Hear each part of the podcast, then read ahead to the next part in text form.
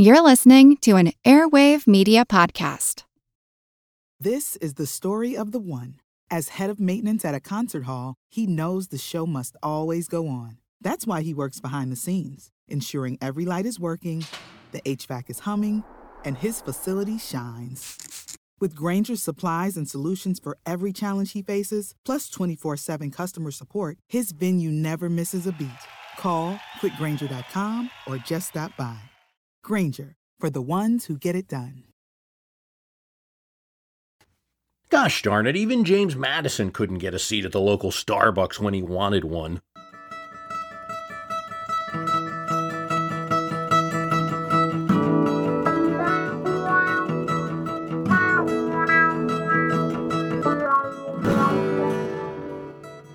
The coffee house is abuzz with gamblers, he wrote to Thomas Jefferson, complaining about the scene in the nation's new capital.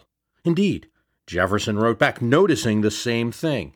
Yes, some merchants came here from Richmond, Scotch, English, etc. I suspect it was to dabble in the federal filth. Yes, both of them were bemoaning all of these speculators, the effects of the great issue of the day, the one that they came on the wrong side of, the idea of a national bank, an idea that set off a frenzy of trading for the few precious subscriptions to this new Bank of the United States everywhere, especially in the coffee house that functioned not as just as a place to get your coffee, but also, not unlike today, as a business venue, a meeting place, an office for some. I mean, get your own office, guy. Some people are trying to get their caffeine fix. The Secretary of State Jefferson and the influential Congressman from Virginia, Madison, did not see the trading as benign. They would not be cheering the price of bank script the way that we look at the Dow every day now and like when it's in the plus column. They saw it as a ripoff, a drain of money from cash strapped states to New York, a drain of resources from Revolutionary War soldiers to common speculators, rich merchants who had not raised a musket in defense of the nation profiting on the increased indebtedness of their fellow men. On this issue, at this time in the early republic, these two were in the minority. The idea of a bank might have been seen 20 years earlier in a very obscure place. A 16 year old in West Indies island of St. Croix, head clerk at the firm of Beekman Cruger. Self educated? You wouldn't know it from his math skills or his perfect handwriting as he sent off notes to Beekman Cruger's trading partners on other islands, asking for their current accounts and correcting their addition quite often with a stern note. As he dismissed his boss's law firm for non performance, as he dealt with poorly loaded cargo ship, telling it to drop off some of its cargo early, as he sent dunning letters to deadbeats, as he ran the entire business for Nicholas Cruger during a five months absence. The son of an unmarried Scottish drifter and an island storekeep from Nevis, a remote island in the British West Indies, was an unlikely person to be a cabinet member of the new United States. Yet events would transpire that way. Hamilton's grateful boss would send him to America for college and introduce him to all of his merchant friends. At King's College, arriving in 1773, he read everything he could, and he was right in time for the independence movement. When an Anglican clergyman, Samuel Seabury, would write a series of letters under the moniker Letters from a Westchester Farmer. Yes, you wrote letters and political attacks not in your own name back in those days.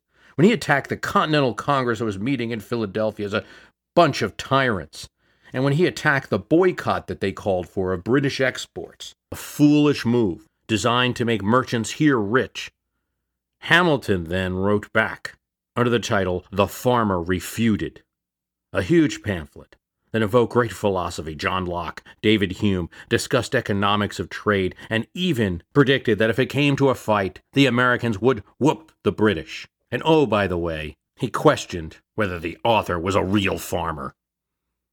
The flyers brought him notoriety, and nobody knew they were written by a 19 year old. When pamphlet war turned into real war, Hamilton drilled with fellow students at night. When New York State asked for an artillery unit, he read some books and became an expert in artillery. Soon he was in Washington's army, developing a reputation for administration and bravery during the retreat from New York through New Jersey. Soon he was invited to be an aide de camp for Washington. He had assisted Washington He thought for me, the general would say. He served him all the way to Yorktown, and after that moment, he became a congressman under the Confederation government, that weak alliance of states that was conceived of after the war. In this role, Hamilton met James Madison, and the two of them commiserated when the Confederation government couldn't do anything, couldn't get anything done. The worst was when the new nation tried to establish a 5% excise tax, just enough to keep the new government going, pay people, and credibly pay back the nation's enormous debt. All the states agreed, except Rhode Island. And under the system then, which required a unanimous approval, Rhode Island could hold it up. So the other 12 states joined to try to coerce Rhode Island, and then they lost Virginia in the process. This was maddening for these two young scholars of government. At the time, Madison and Hamilton were allies in the need for a strong national government. Both were active in the Annapolis Convention, which wouldn't do anything, wouldn't accomplish anything, but predated the Constitutional Convention in Philadelphia. Both were there in 1787. Hamilton wanted a much stronger federal government during the convention than what resulted out of it. He gave a speech on the floor of the Constitutional Convention which lasted almost a full day, in which he called for a president serving for an indefinite amount of time, a Senate that would serve for life, certainly, federal army, weak states that might actually be reduced in size. The best model, he said, was England. We should create another nation that's just like England. Not dependent on England, free of England, but another nation just as strong. He was applauded, but not supported one delegate said. After ratification, in which he wrote most of the now termed Federalist Papers in the New York newspaper supporting ratification in the New York State Convention that was to approve the Constitution, and when Washington took the oath of office as president, he appointed him to the post of Secretary of the Treasury. And there he wasted no time, hiring hundreds of employees, the largest federal department that spanned the nation. He established an excise tax, and push legislation to assume the state's debts into the federal debt. The idea was to build a powerful United States, not with a bunch of indebted states that would have no allegiance to the central system would have to pay their own debts first, but to have all the states part of a powerful union, shared in their debts. On this issue, Madison didn't support him. For Madison, the assumption was too far especially when it would reward wealthy merchants who owned all this debt. See, it was very common for Revolutionary War soldiers who might have been paid in a, a note from a state, an IOU in a sense. But the states having no money, no gold coins to pay them, they sold off their IOU to merchants for very little money. Madison wanted to be sure that these soldiers were paid first, or at least paid some amount. It wasn't just fairness, it wasn't just an intellectual change in Madison alone, most likely. There was another factor, the one that we're aware of with our politicians today. Madison got primaried. Well, not really, but in a way he did. There were no parties, but a soldier in the Revolutionary War, a vet who took a musket ball when Americans surprised the sleepy Hessians at Trenton, who studied law under Jefferson, an opponent of the Constitution, whose name was James Monroe, gave him a hard, hard fight. Not unlike the congressmen of today, Madison saw, when he saw the Monroe campaign starting, that it was necessary to leave his Confederation Congress seat in New York and run for this seat in Congress in Virginia under the new Constitution. In tiny towns across the 5th District of Virginia, Madison and Monroe debated. Monroe accused his rival of thinking the Constitution that had been written in Philadelphia with little input from Virginians was perfect. He did not think that a single letter needed to be changed. Madison beat Monroe after a hard fight, but in doing so, he had committed to a Bill of Rights added to the document.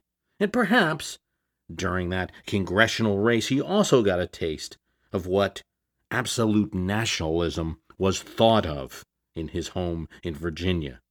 And that little reading of the Riot Act changed Madison a bit. Madison opposed assumption, as did Jefferson and many others, but to get what he wanted, Alexander Hamilton did what any budding politician, student of Machiavelli, might do. He sold out his friends, most notably the Pennsylvanians who wanted the capital in Philadelphia or in nearby Germantown. They could be traded. New York wasn't going to get the capital long term. Everybody knew that. It was either going to be in Philadelphia or something the Virginians wanted. So Hamilton traded vote for Assumption, and I'll have some New Yorkers vote for the capital in the Potomac. Hamilton got his way, especially after he traded away that capital location to the Potomac, the mighty river where Virginians supposed the future lay. Yet his most audacious plan to transform the infant nation to a world giant was the creation of a bank, a bank that would take the assumed debts of all the states and the federal government, the Continental Congress that had fought the Revolutionary War, and turn that debt into an asset, something that only a large nation's full faith and credit could do. England had done it, why not we? When we discuss founding fathers today, with a spirited conservative movement in today's American political discussion, of course, there tends to be a focus on those that fit that bill. The founders like George Mason, the Jefferson, the Madison, with their hands up saying, no more. States' rights, small government, agriculture, the Bill of Rights, the 10th Amendment. Founders that fit that bill are more talked about today as if that's the total. It's accurate, and certainly it would be an error of omission not to mention these people. Anti federalist small government forces were very powerful in early America, and particularly those well known Virginians that had a limiting effect on the most outlandish proposals for a large federal government, like Hamilton's at the convention. But it's too far if one sense of the history of the early republic ignores the other side that there were also large government founders and they wanted the federal system to be stronger and they influenced the government and in that early going they were winning and the Virginians were being outvoted. The very creation of a constitution rather than an articles was itself a step in the large government direction and it was supported by a majority of the state's delegates in the 1787 Philadelphia Convention, then by 12, later 13 states in ratifying conventions across the nation.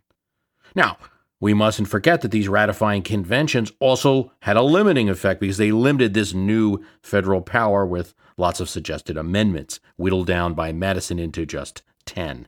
But that's like focusing on the side dish and forgetting about your meal. The whole project was to build a federal government. One small for our times, and small compared to Britannia, certainly, but large for their times. Federal city, federal courts, federal tax collection, control over peace and war, diplomatic powers, interstate commerce. No, it wasn't an entity that controlled every aspect of a former Minuteman's life. It didn't issue you a number at birth or ask for your papers, but no one would even expect that anyway in 1787. It did have a say over who you sold things to, what monies might be available to you to start a trade, whether there would be a road in your state perhaps or not. It could protect you if you went oyster fishing and drifted into another state's waters, or if you were owed money and a state refused to pay you. These were early actions of the Supreme Court at a federal level.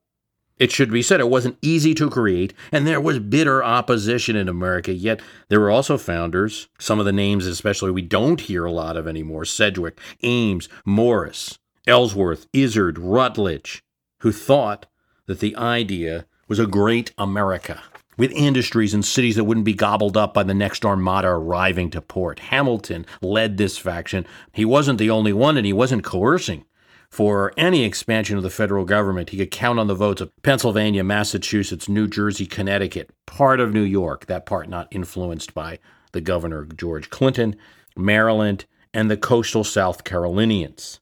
And in several build-up measures in 1790 to 1793, when he was Treasury Secretary, he had a reliable majority and the signature of the president.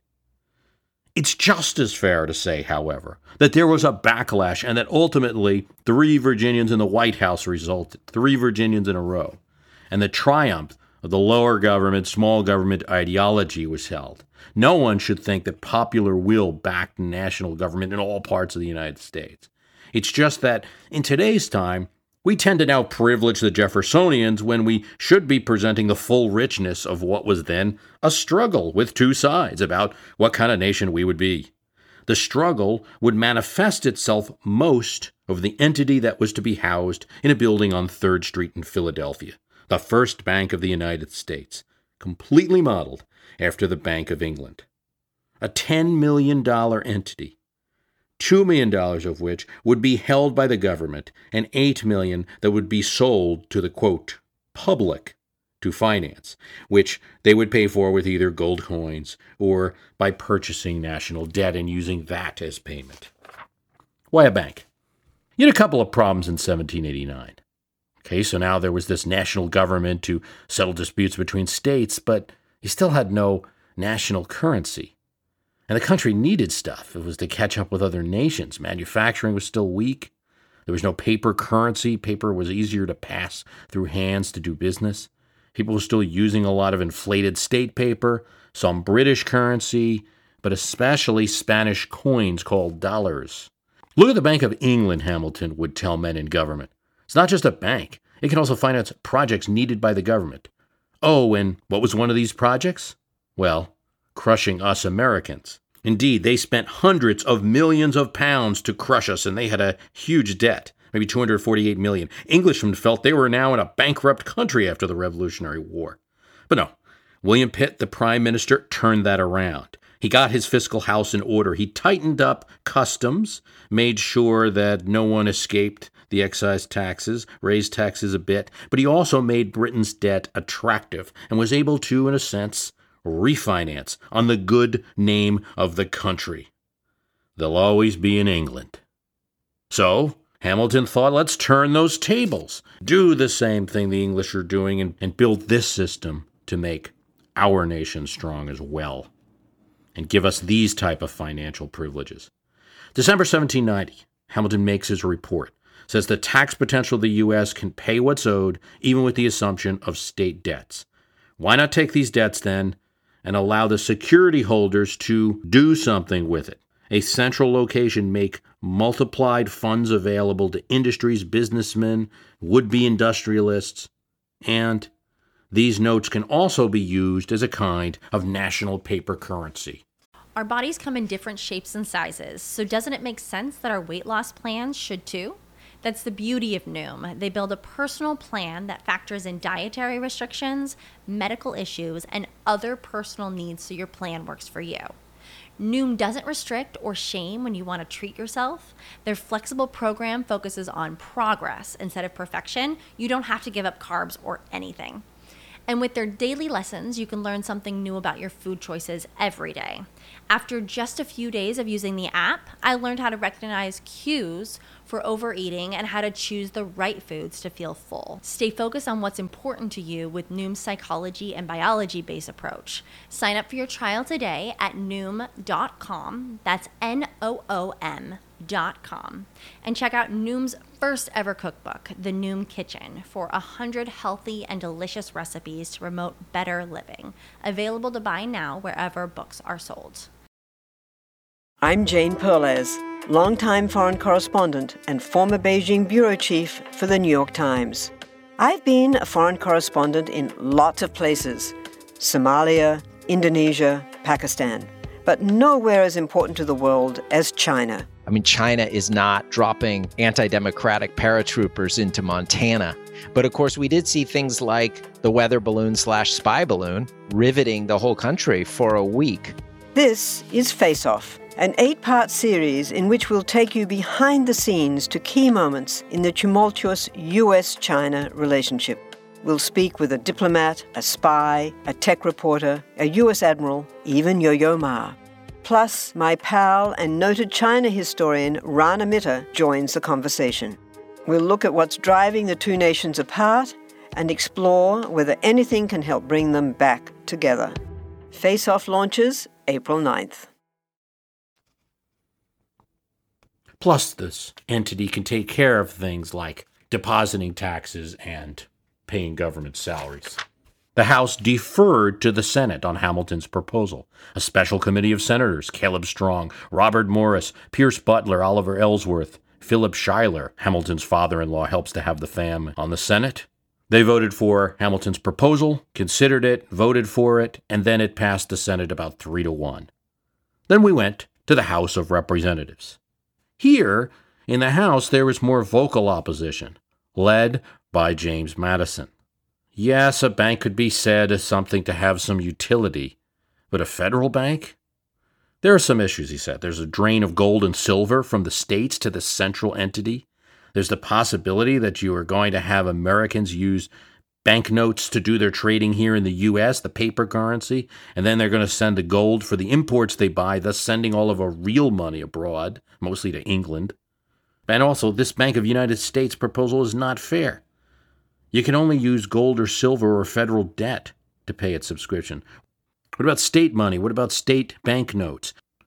But forget all those things, Madison said. The real issue is it's not constitutional. You can't do it because the Constitution does not allow this. It was, he said, condemned by the silence of the Constitution, condemned by the intent of the Convention, and further condemned by the explanatory amendments. We should trust James Madison, but that is not there. But you know the old saying, trust but verify, even for our founding fathers.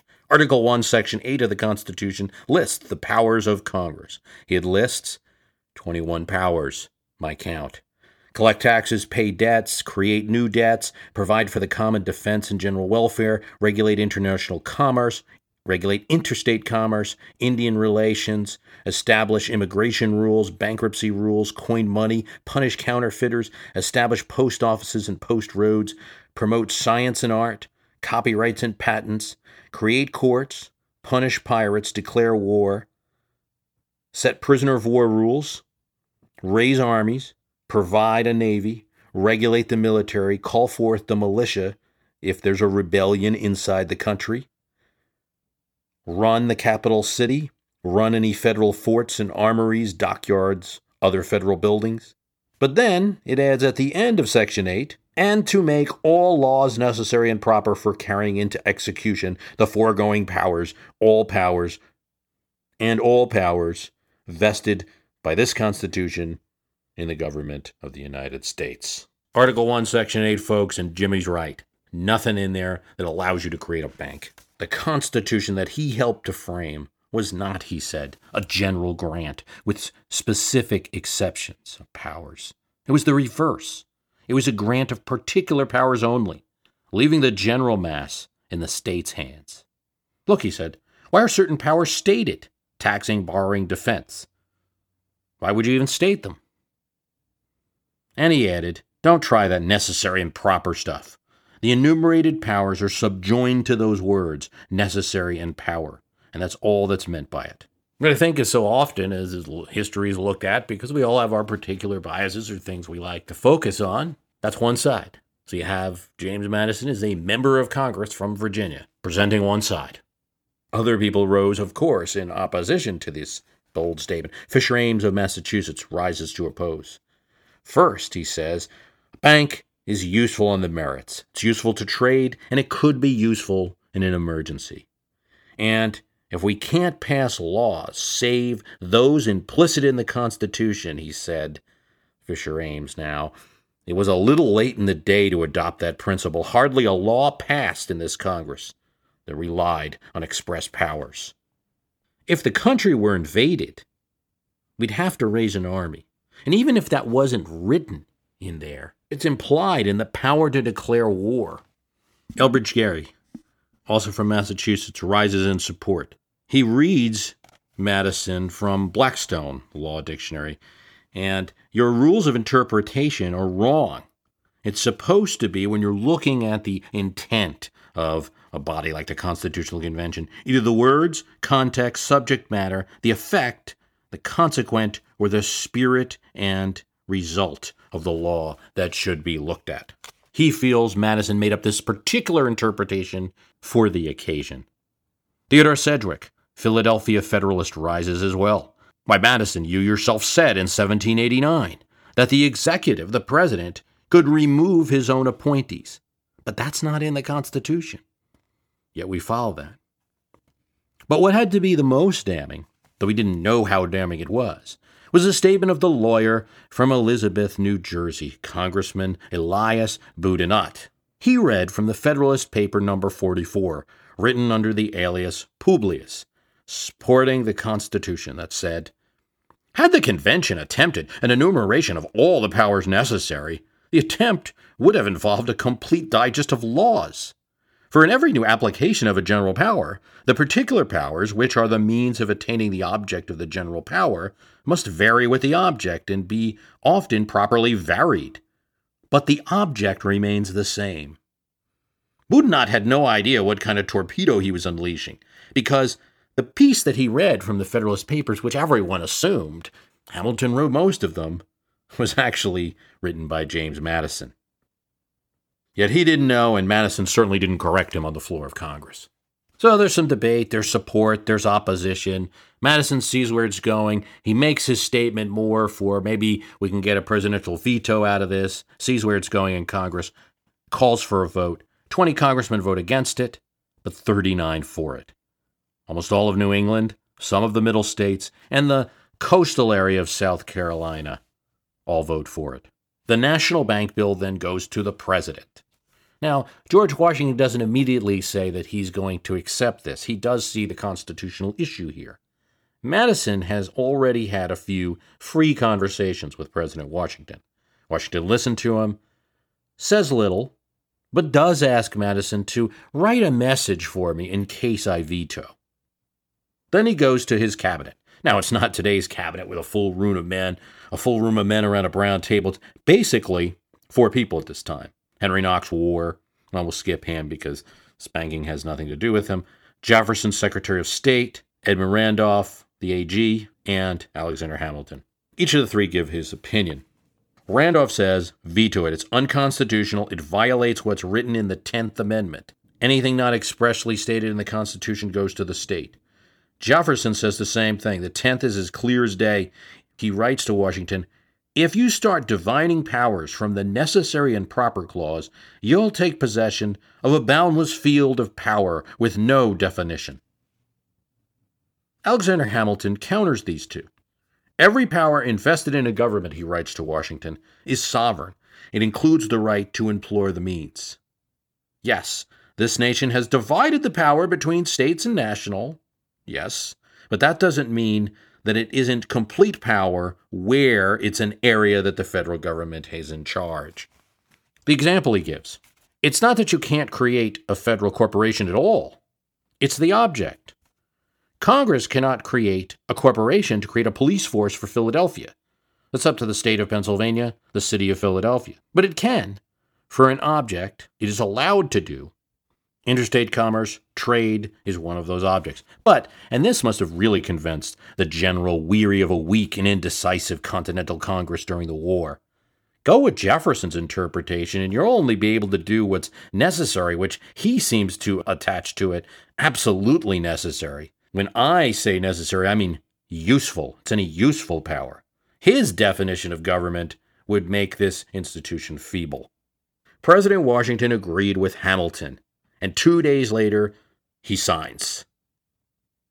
And now it goes to the Supreme Court of the United States? No, actually. That part of the puzzle is actually missing in laws of this time.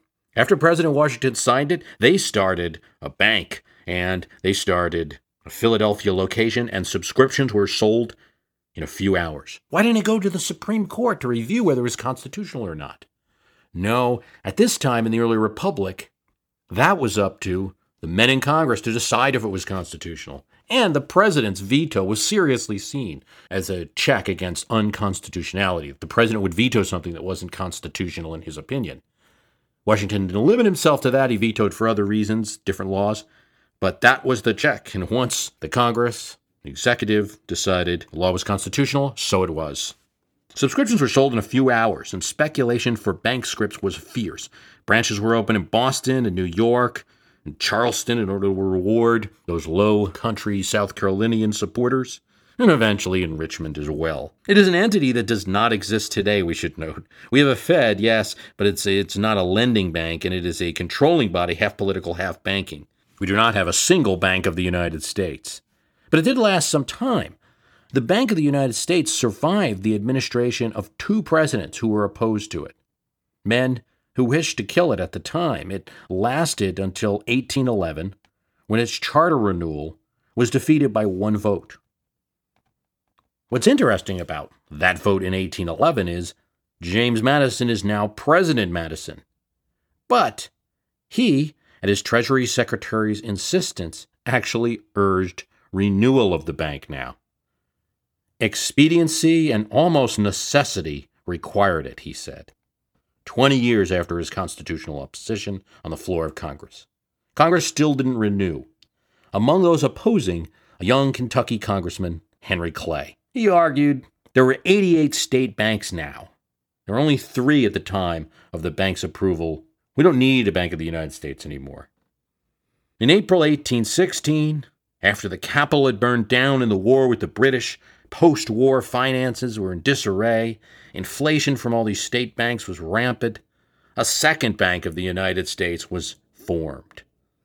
This time, after reconsideration, long war, maybe a few bourbons, Henry Clay was an enthusiastic supporter of a second Bank of the United States. New president, James Monroe, who had challenged Madison for his congressional seat back when, now in the big chair, and he proposes something else a system of roads financed by federal dollars. The Army needs to travel in an emergency. We can't have militia unable to get to the coastal areas to defend the capital. We need to get troops to our frontier and back. We need national roads and canals Canals in 1816 were the train, plane, and truck of their day, the engine of commerce. Madison proposes this idea in his opening speech to Congress, but he has his own qualms. Maybe, he says, we should submit this to a vote. Maybe we should add a constitutional amendment, because nothing in the Constitution says we can fund a national road. No, Speaker Clay and others in Congress disagree. It's not necessary. Federal government has the power. Leave well enough alone. Don't waste your efforts on a constitutional vote. These events are of interest as the Supreme Court considers whether it's constitutional to construct something that is definitely not expressed in the Constitution and would not have been considered because it really didn't exist a healthcare system. Healthcare, then, would have consisted well. I mentioned Henry Clay's bourbon, didn't I? But in all seriousness, although there were doctors few hospital buildings in the big cities. It wasn't something that would concern a 19th century federal government. There were founders, however, who did advocate things not written in the Constitution, such as the creation of a bank or a canal funded by all of us. It might add some perspective to something like the comments of Justice Kennedy during the recent Supreme Court oral argument that can you create commerce in order to regulate, talking about the healthcare reform system. This bank was in the federal purview because the early leaders of the nation said it was. In the narrow sense, the debate now going on over at the Supreme Court of the United States is a very different matter than this bank debate. Healthcare legislation requires not a large expenditure. Those precedents are already set. The feds tomorrow could build hospitals in 50 states, or even just some of them, and wouldn't go to the ropes. Since the mechanism of healthcare reform is tricky, requiring each individual to buy an insurance plan or have it provided for them through employer. It raises different questions than just the role of federal government in commerce. Or if something can be done if it's not expressly in the Constitution. Thus, it certainly shouldn't be argued that, hey, Hamilton created a bank, so Obama's healthcare legislation is good, no problem. But it might add some perspective as what do are valid parts of the arguments against it from invalid parts. These examples are useful in any perspective in two areas.